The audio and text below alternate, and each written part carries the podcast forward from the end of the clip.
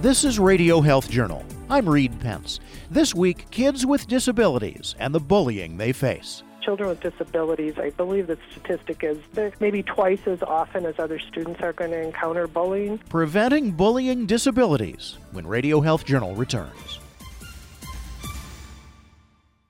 Do you know CPR? More than 350,000 Americans a year suffer an out of hospital cardiac arrest, and 90% of them die, often because bystanders don't know CPR. Hands only CPR without mouth to mouth breaths is easy to learn and can double or triple the chances of survival. College student Matt Lickenbrock learned it at a CPR training airport kiosk. Two days later on campus, another student was hit by lightning virtually in front of me. I was thinking, what did I learn at the airport? First, call 911, then push hard and fast in the center of the chest to the beat of staying alive. You never know when you can save a life. The American Heart Association and the Anthem Foundation sponsor airport kiosks where you can learn hands only CPR. You'll find kiosks at six major airports across the country, or take one minute and learn this life saving skill online during CPR and AED Awareness Week, June 1st through 7th. Go to heart.org slash hands only CPR. That's heart.org slash hands only CPR.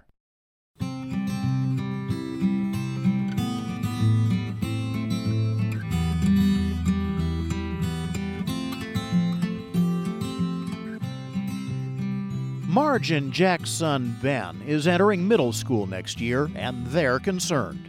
Ben has a severe learning disability, and his parents know that kids with disabilities get picked on and bullied more than other kids. Experts like Barb Ziemke say Marge and Jack have reason to worry. Ziemke is senior advocate and parent trainer at the Pacer Center in Minneapolis, which houses the National No Bullying Prevention Center. What we know about children with disabilities, I believe the statistic is, you know, they're maybe twice as often as other students are going to encounter bullying. Individuals with especially developmental and intellectual disabilities historically have had more violence committed against them even and individuals with different kinds of disabilities have always been more vulnerable in many ways emotionally socially physically just because of the challenges of either a physical disability an intellectual disability a disability that perhaps does not allow the individual to read nonverbal behavior or to respond in ways that might actually kind of aggravate situations unknowingly. Ziemke says bullying behavior can take place at any age, but as most grown ups know and may have lived through themselves, there's an increase starting in middle school. That's a big concern going into middle school for lots of different reasons, but kids are changing hormonally. The school structure has changed in most cases, and there's a lot more hallway time, non structured, less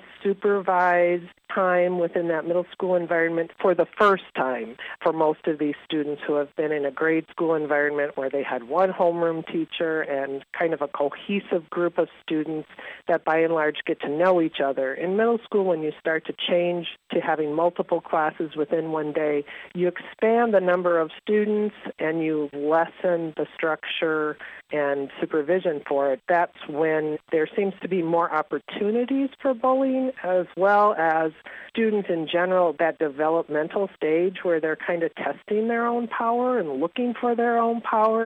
Students would choose to bully generally for power and control. They're looking to have power over another person and to be able to control their behavior or their actions. So it's not an issue of a low self esteem for a child who's bullying others. They really are seeking ways to gain power and control over others. That's Jan Urbanski, Director of Safe and Humane Schools at Clemson University's Institute on Family and Neighborhood Life, which is also the home of the Olweus Bullying Prevention Program. There are now laws in all 50 states regarding bullying, and although they're different in all states. Most of them require that there be a policy in the school districts. What's in those policies and what each state's required to do varies. And even within the states, obviously what schools are doing will vary from school to school. So there are a lot of schools that are doing a lot of things to address bullying. Unfortunately, some schools will choose to do things that maybe are not best practice in bullying prevention. There's been a lot of research that shows what works in bullying prevention. So schools that actually include all of those components in a comprehensive program will see much better results than, for instance, schools that might just decide to have an assembly once a year to talk about it. For parents of a disabled child, Ziemke says it's a good strategy to assume that he or she will be bullied in middle school. So it makes sense to take the bully by the horn, so to speak.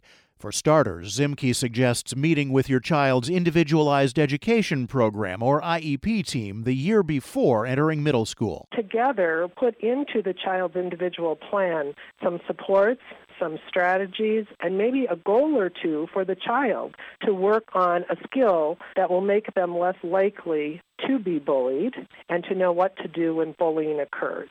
Also, putting into place some ways for that student to get to know the school and the people in the school, particularly some adults that they can connect with right away that they feel safe and connected to. So, introducing them before school starts to the school, to a few key people, maybe a guidance counselor and the special ed teacher, and even an administrative person that meets them one on one. Ziemke says the Pacer Center also offers parents what she calls a student snapshot template to distribute to school staff. The one pager with a photo of the child that tells what they like, what their strengths are, but then their main challenges and the best way to address them and kind of what their goals are for the year.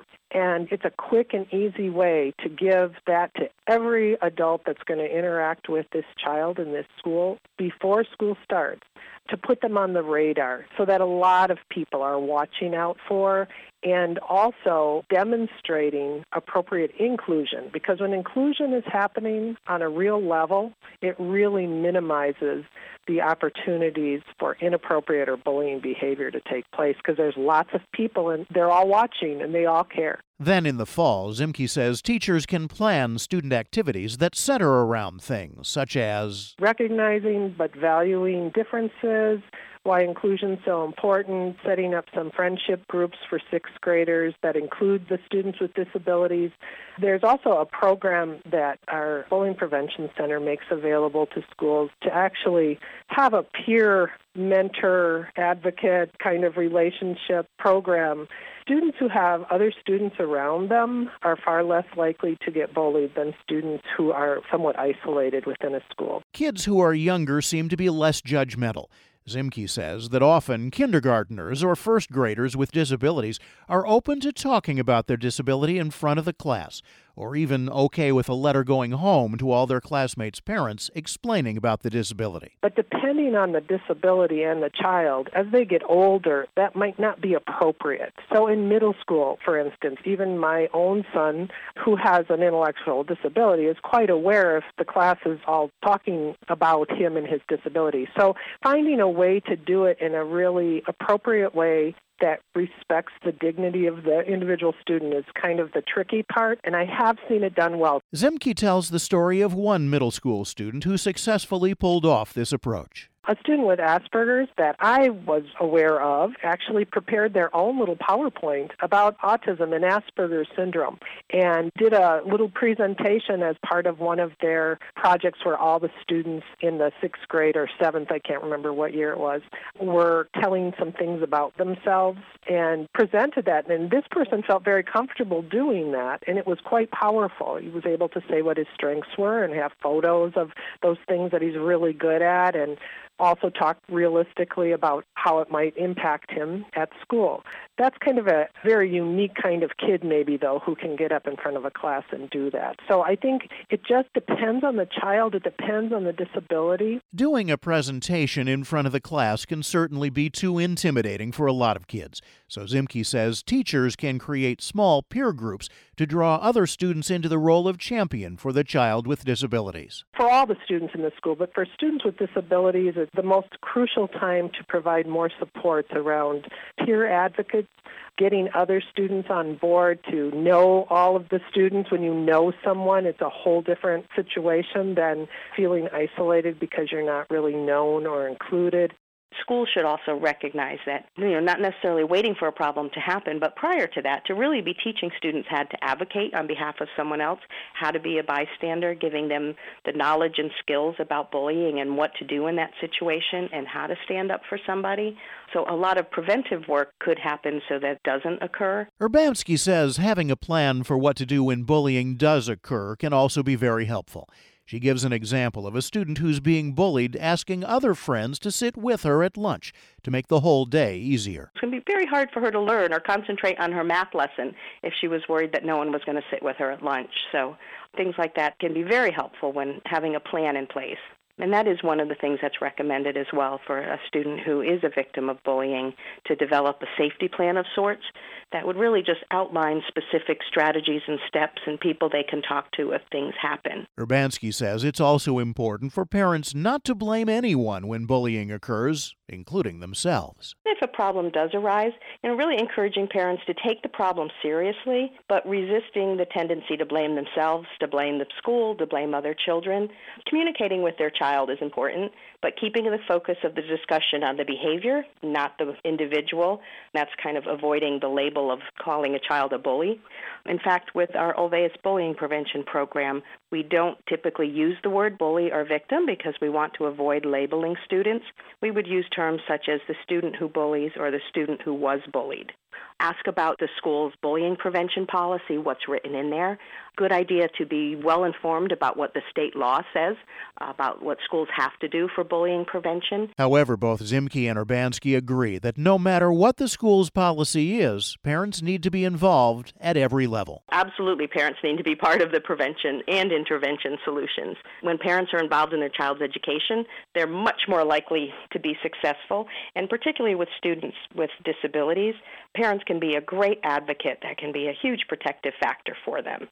So, given that some students with disabilities have significant communication barriers, they may not be able to report bullying or they may not recognize that what's happening to them is bullying. So, parents need to be informed, they need to be part of it, they need to be supporting the school's prevention efforts, schools need to be informing parents. So, absolutely, they have a role in it. Kids don't want their parents to get involved, but parents need to get involved anyway because it really ultimately is an adult responsibility to make sure their child is safe, the children at school are safe. So parents need to get involved even if their child says don't. For many of us who grew up in years past, bullying was a painful rite of passage. Today, it's still a problem and a public health issue, but at least now there are laws protecting children from bullying. What the individuals with disabilities need to know most of all is that they're not alone. We get calls, emails, texts. We'll talk with the individuals themselves and help people create action plans for how to address it. I guess I'd like to leave with saying there's hope. We see lots of situations where a student has been bullied or it's been the bullier which can be turned around through adults kind of grouping together, coming up with a plan. There can be really good outcomes. So I just I want to leave people with hope and to let them know they're not alone and there's help out there and to reach out for help. If your child is entering middle school next fall, now is the time to educate yourself about bullying policies in your school district.